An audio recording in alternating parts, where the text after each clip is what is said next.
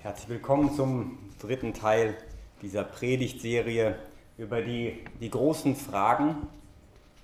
Da haben wir darüber gesprochen, wer Jesus für uns ist, was nach dem Tod kommt und jetzt, wie lebe ich richtig. Denn die Worte, die wir heute in den Lesungen gehört haben, darüber, dass viel geschehen wird, dass der Tempel zu einem Ende kommt, dass Verfolgung ausbrechen wird, allesamt Worte der Mahnung an uns, die uns sagen wollen, aufgepasst, Du sollst richtig leben, nach dem Leben streben, das dir dann auch das Leben in der zukünftigen Welt gibt, das Leben, das Jesus ganz treu bleibt.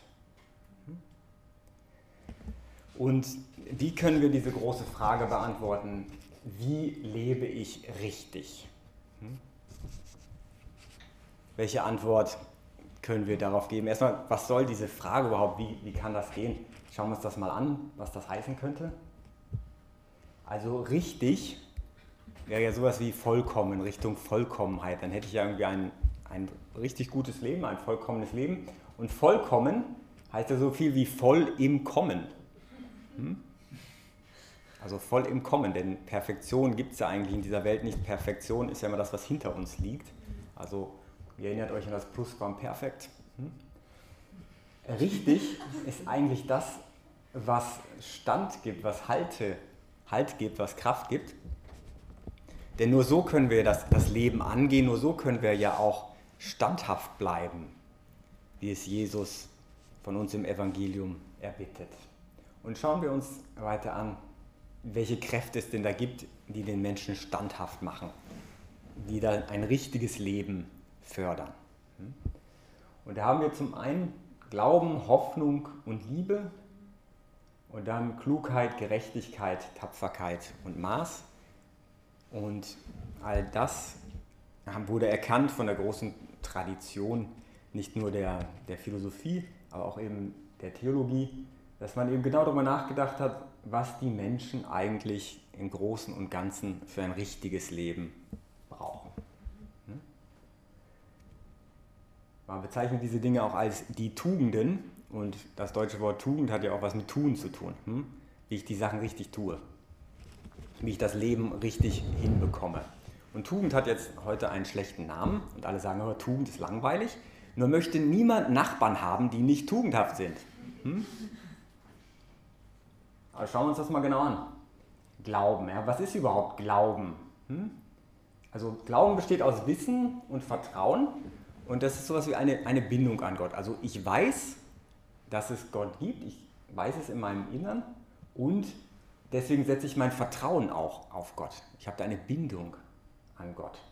Das ist viel mehr als nur, ja, hm, ich weiß nicht genau, deswegen glaube ich nur so ein Vermutungsglauben, sondern da geht es eigentlich darum, dass ich eine Erfahrung gemacht habe, nicht nur von etwas, sondern von jemandem, von Jesus, von Gott. Und dann baut sich dieses Vertrauen auf. Und das ist die Challenge, uns zu fragen, haben wir, dieses, haben wir diese Erfahrung schon gemacht? Und wie weit geht unser Vertrauen? Hm? Und dann kommt noch eine andere Frage, wieso brauche ich dafür überhaupt die Kirche? Hm? Ja, die Sache ist die, der Glaube kommt ja eigentlich von der Kirche und wir glauben eigentlich mit der Kirche. Also wir, die wir hier sitzen, sind nicht die Ersten, die an Gott glauben, hm? sondern das geht schon etwa 2000 Jahre so, dass der Glaube weitergegeben worden ist dass diese Erfahrung eröffnet wurde. Durch andere wurde uns das eröffnet, wurde uns die Beziehung zu Gott eröffnet, möglich gemacht. Und deswegen kommt der Glaube eigentlich von der Kirche und wir glauben dann auch mit der Kirche. Deswegen sprechen wir nachher auch ein Glaubensbekenntnis, das, was die Christen von jeher geglaubt haben. Das heißt, im Glauben sind wir drin in einem riesigen Netzwerk von Leuten, die Gott auch kennen. Und das gibt dann eine große Kraft, weil du nie alleine bist und weil du weißt, dass du auf den Schultern von Giganten stehst. Denn immerhin hat der christliche Glaube ja diese Zivilisation erheblich mit geprägt und ganz tolle Sachen hervorgebracht, wie das Rote Kreuz, die Universitäten. Der Begriff Barmherzigkeit überhaupt, das war nicht bei den Heiden einfach nur Schwäche. Du hast deine Feinde getötet. Also wir stehen gar nicht so schlecht da in der Weltgeschichte. Und deswegen dürfen wir sagen, ja, wir glauben mit der Kirche, wir haben unseren Glauben von der Kirche, wir haben uns das nicht selbst erfunden. Das hat sich bewährt. Und wie, wie können wir diesen Glauben erhalten? Wie können wir darin wachsen? Hm? Also zunächst einmal Informationen wählen. Das bedeutet kritisch sein und auch den eigenen Glauben hinterfragen, aber auch hinterfragen, was andere über unseren Glauben sagen. Selbstdenken. Und Zweifel dann eben klären und sagen, ja gut, wenn ich Zweifel habe, dann ist die Frage, ist das nur so ein Gefühl? Irgendwie sowas, ja, irgendwie fühle ich mich unwohl oder so? Oder kann ich daraus eine Frage machen? Das ist wichtig. Wenn es eine Frage ist, dann kann ich die klären. Wenn es nur so ein Gefühl ist, so, ja, ich weiß nicht genau warum, aber irgendwie fühle ich mich damit nicht so angenehm, dann ist das eher eine Versuchung. Dann kann man es ruhig wegschieben. Das ist wie eine Mücke. Einfach verscheuchen. Hm? Aber wenn es eine Frage ist, wenn du sagst, ja, wie ist das mit dem Leid in der Welt, warum lässt Gott das zu, wie ist das mit der Vorherbestimmung und so weiter, ja, darüber kann man reden. Dafür gibt es Leute wie die, die hier vorne stehen. Dafür gibt es Theologen und so weiter. Dafür gibt es andere Mitchristen, die man fragen kann. Die Kirche hat 2000 Jahre nachgedacht. Es gibt jede Menge Antworten, man muss sie nur finden. Hm? Also ruhig fragen dann einfach. Hm? Selbst nachdenken, aber sich nicht seine Meinung von anderen machen lassen, sondern selbst seine Meinung machen. Selbst seinen Glauben verantwortungsbewusst annehmen und weitertragen. Gut, schauen wir weiter. Hoffnung. Hm? Der Mensch lebt von der Hoffnung. Vertrauen und Sehnsucht nach Gott. Also Vertrauen auf Gott und Sehnsucht nach Gott. Also ein, ein Verlangen danach. Die Hoffnung ist das, was uns jeden Morgen aufstehen lässt. Auf horizontaler Ebene gewissermaßen. Hm? Dass wir sagen, ich habe eine Hoffnung darauf, dass der Tag gut läuft, deswegen stehe ich auf. Das Vertrauen auf Gott ist noch viel mehr, dass ich sage, ja, ich strebe den Himmel an. Das ganze Leben hat einen Sinn. Deswegen gehe ich weiter. Hm?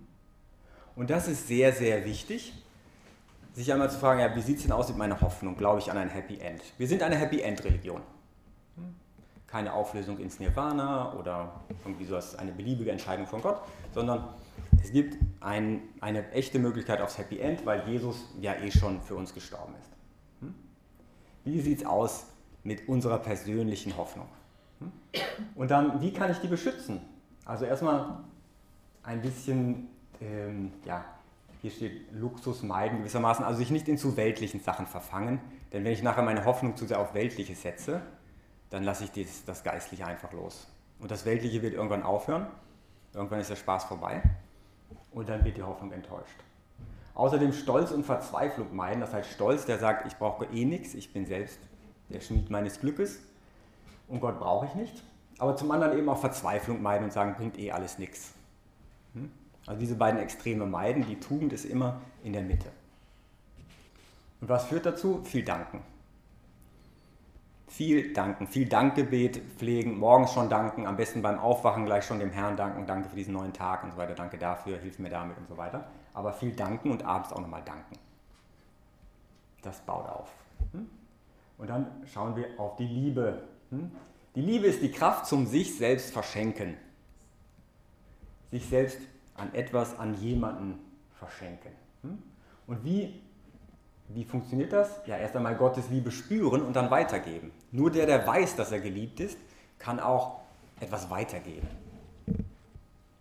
Und deswegen vertiefen wir uns in die Liebe Gottes, in dieser heiligen Messe, im Geschenk der Eucharistie, dass er wirklich hier ist, dass er bei dir sein will, dass er zu dir sprechen will dann im persönlichen Gebet zu Hause sich versenken in die Liebe Gottes, einfach mal so ein Schaumbad nehmen in der Liebe Gottes. Die Amerikaner nennen das Soaking. Einfach da sitzen und die Liebe Gottes genießen, in einer schönen Betrachtung der Natur oder einfach nur bei sich zu Hause, in einem schönen Moment sich darauf einlassen. Hm?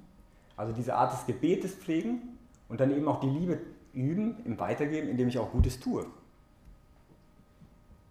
Das kann man auch üben, wenn man sagt, ja, ich tue jeden Tag was Gutes. Probier es mal aus, jeden Tag einen Menschen zu danken, dem etwas Gutes zu tun, indem du bewusst jemandem dankst.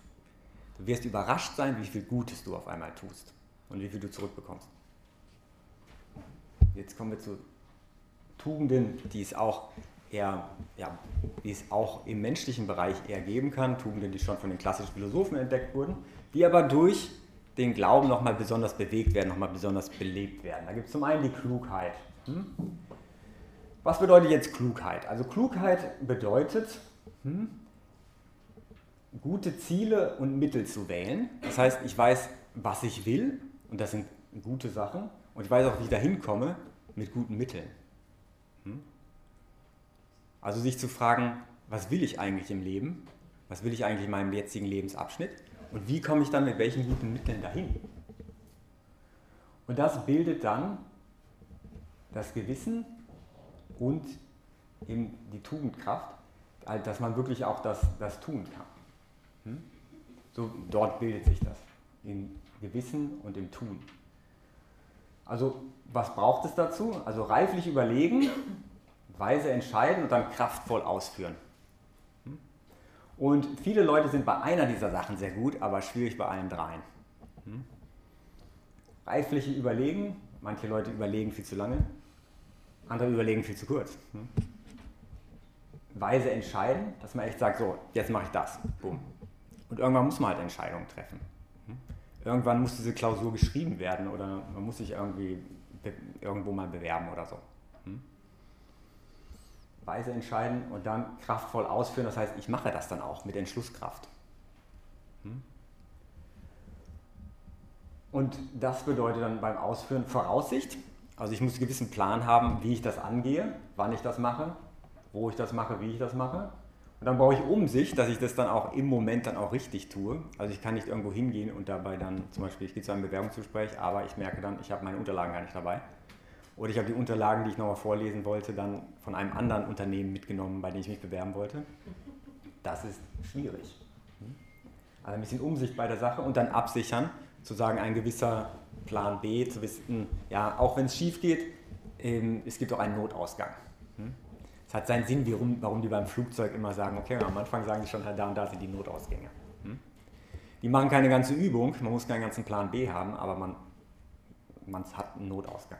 Das ist schon mal wertvoll. Also das ist die Klugheit, nur um zu wissen, um sich auch zu fragen, wie sieht es aus bei mir mit den Sachen, damit wir eben standhaft bleiben können, hm?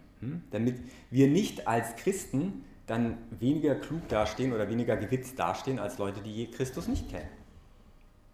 Deswegen dürfen wir sagen, ja, ja wir überlegen auch solche Sachen. Und dann die Gerechtigkeit. Hm? Gerechtigkeit bedeutet geben, was zusteht. Also nicht allen das Gleiche geben. Hm? Das ist nämlich auch nicht ungerecht, weil nicht alle die gleichen Bedürfnisse haben. Sondern jedem das geben, was ihm zusteht. Hm? Und das zeigt sich auch darin, dass ich die Rechte der anderen achte. Hm? Der andere hat auch seine Rechte und ich passe darauf auf, dass die, dass die Grenzen gewahrt bleiben. Hm? Dass der bekommt, was ihm zusteht.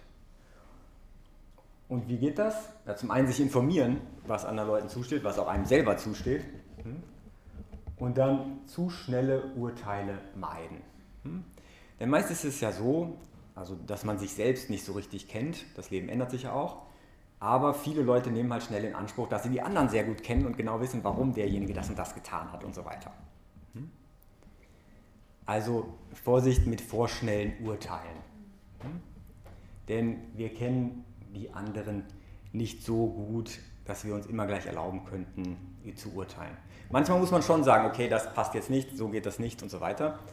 Aber muss nicht immer gleich sagen, ja, äh, dieser Mensch ist so und so.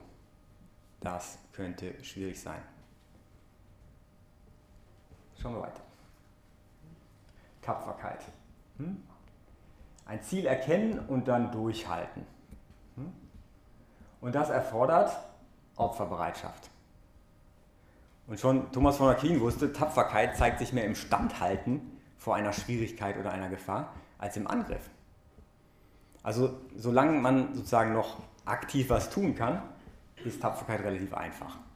Wenn man sich dann aber zurückziehen muss oder das Leben wird schwer und man, man muss sich gewissermaßen ja, wehren, dann ist Tapferkeit schwieriger. Hm? Und deswegen aufpassen, es geht nicht nur darum, ähm, dass man, dass man durchhält, sondern eben auch dass man, dass man durchhält, in dem Sinne, dass man damit ein, ein Opfer tut, ja, aber eben auch noch im richtigen Maße mit der Klugheit verbunden. Und deswegen schauen wir uns auch noch das Maß an. Da braucht man dann Geduld und Verzicht natürlich, aber alles im richtigen Maß. Hm? Das heißt, das richtige Maß von allen Dingen, Einheiten, auch von der Klugheit. Ein Übermaß an Tapferkeit nennt man nämlich Tollkühnheit. Hm? Das heißt, es ist jemand, der zu viel Risiko eingeht. Also ein, ähm, ein Profisportler geht manchmal weniger Risiken ein als jemand, der das im Fernsehen sieht und das dann nachahmt. Hm? Deswegen gibt es dann immer diese Sätze so, versuchen Sie das nicht zu Hause oder so. Hm? Ein, jemand, der ein Leben lang Feuerwehrmann ist, kann halt andere Sachen tun, als äh, jemand, der das zum ersten Mal ausprobiert. Hm? Deswegen sollte man auch vorm Skifahren nicht so viel Red Bull trinken oder so. Das richtige Maß einhalten ist halt richtig. Ja? Warum? Das ist sozusagen der, der Instinkt, der Spaß wird dann richtig eingebremst mit einer gewissen Firewall, mit einer, einer Security. Hm? Es geht nicht darum, dass man eine ständige Spaßbremse hat. Ja? So, oh, wie langweilig, alles ist langweilig, äh, weil man nichts darf und so weiter. Es geht nur darum, dass der Spaß weitergeht, weil man ihn im richtigen Maß benutzt. Hm? Das ist der Sinn der Sache. Hm? Es gibt zum Beispiel beim Sport die Regel, ja, ähm, es ist schön zu laufen, aber da musst du schauen, ähm, ob du bei einem Rennen, ob du jetzt weiterlaufen willst oder lieber noch den Rest deines Lebens laufen willst. Hm? Da muss man sich dann richtig entscheiden, hm? das richtige Maß einhalten und gucken, was die Konsequenzen davon. Aber es braucht ein bisschen Demut, ein bisschen Selbsterkenntnis, dass man sich selbst prüft und dann eben auch die Motivation dazu pflegt, was ich eigentlich will. Das bedeutet dann wieder, dass, ich, dass man einsieht, okay, dass die jetzige Situation eben nicht alles ist. Hm? Und da schauen wir wieder auf, dieses, auf das Leben, das Jesus uns geben will. Denn er sagt uns ja, wenn ihr standhaft bleibt, werdet ihr das Leben gewinnen. Dass wir da auf etwas Größeres zugehen. Und deswegen unser Leben daran zu messen. Deine jetzige Situation zu messen, okay, was sind jetzt deine Herausforderungen, dass du dann das große Leben gewinnen kannst? Wo musst du jetzt klug sein mit den Mitteln und den Zielen? Gerecht sein gegenüber anderen, gegenüber dir selbst auch. Tapfer sein, Sachen an ein Ziel ins Auge fassen und sagen, da mache ich jetzt weiter. Aber gleichzeitig auch maßvoll sein und sagen, okay, ich will auf dieses große Ziel hingehen, das Ziel, das Jesus mir vorhält, das Leben mit ihm, das Leben in der nächsten Welt. Und deswegen gehe ich weiter mit dem richtigen Maß. Hm? Das sind die Herausforderungen, die wir haben und die Kräfte, die wir auch haben, denn der Heilige Geist will uns helfen. Und er wird uns helfen dabei. Und so kommen wir an das Ende dieser Predigtserie. Und wir lassen jetzt noch einen Moment Stille, um dann eben auch zu schauen, ja, was hat uns jetzt besonders angesprochen, vielleicht von diesen Punkten, von diesen Kräften, die in unserem Leben wirken können und wo können wir in der nächsten Woche was verändern?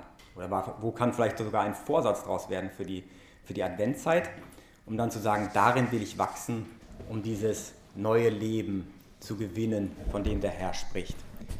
Der Herr, der sagt, wenn ihr standhaft bleibt, werdet ihr das Leben gewinnen. Amen.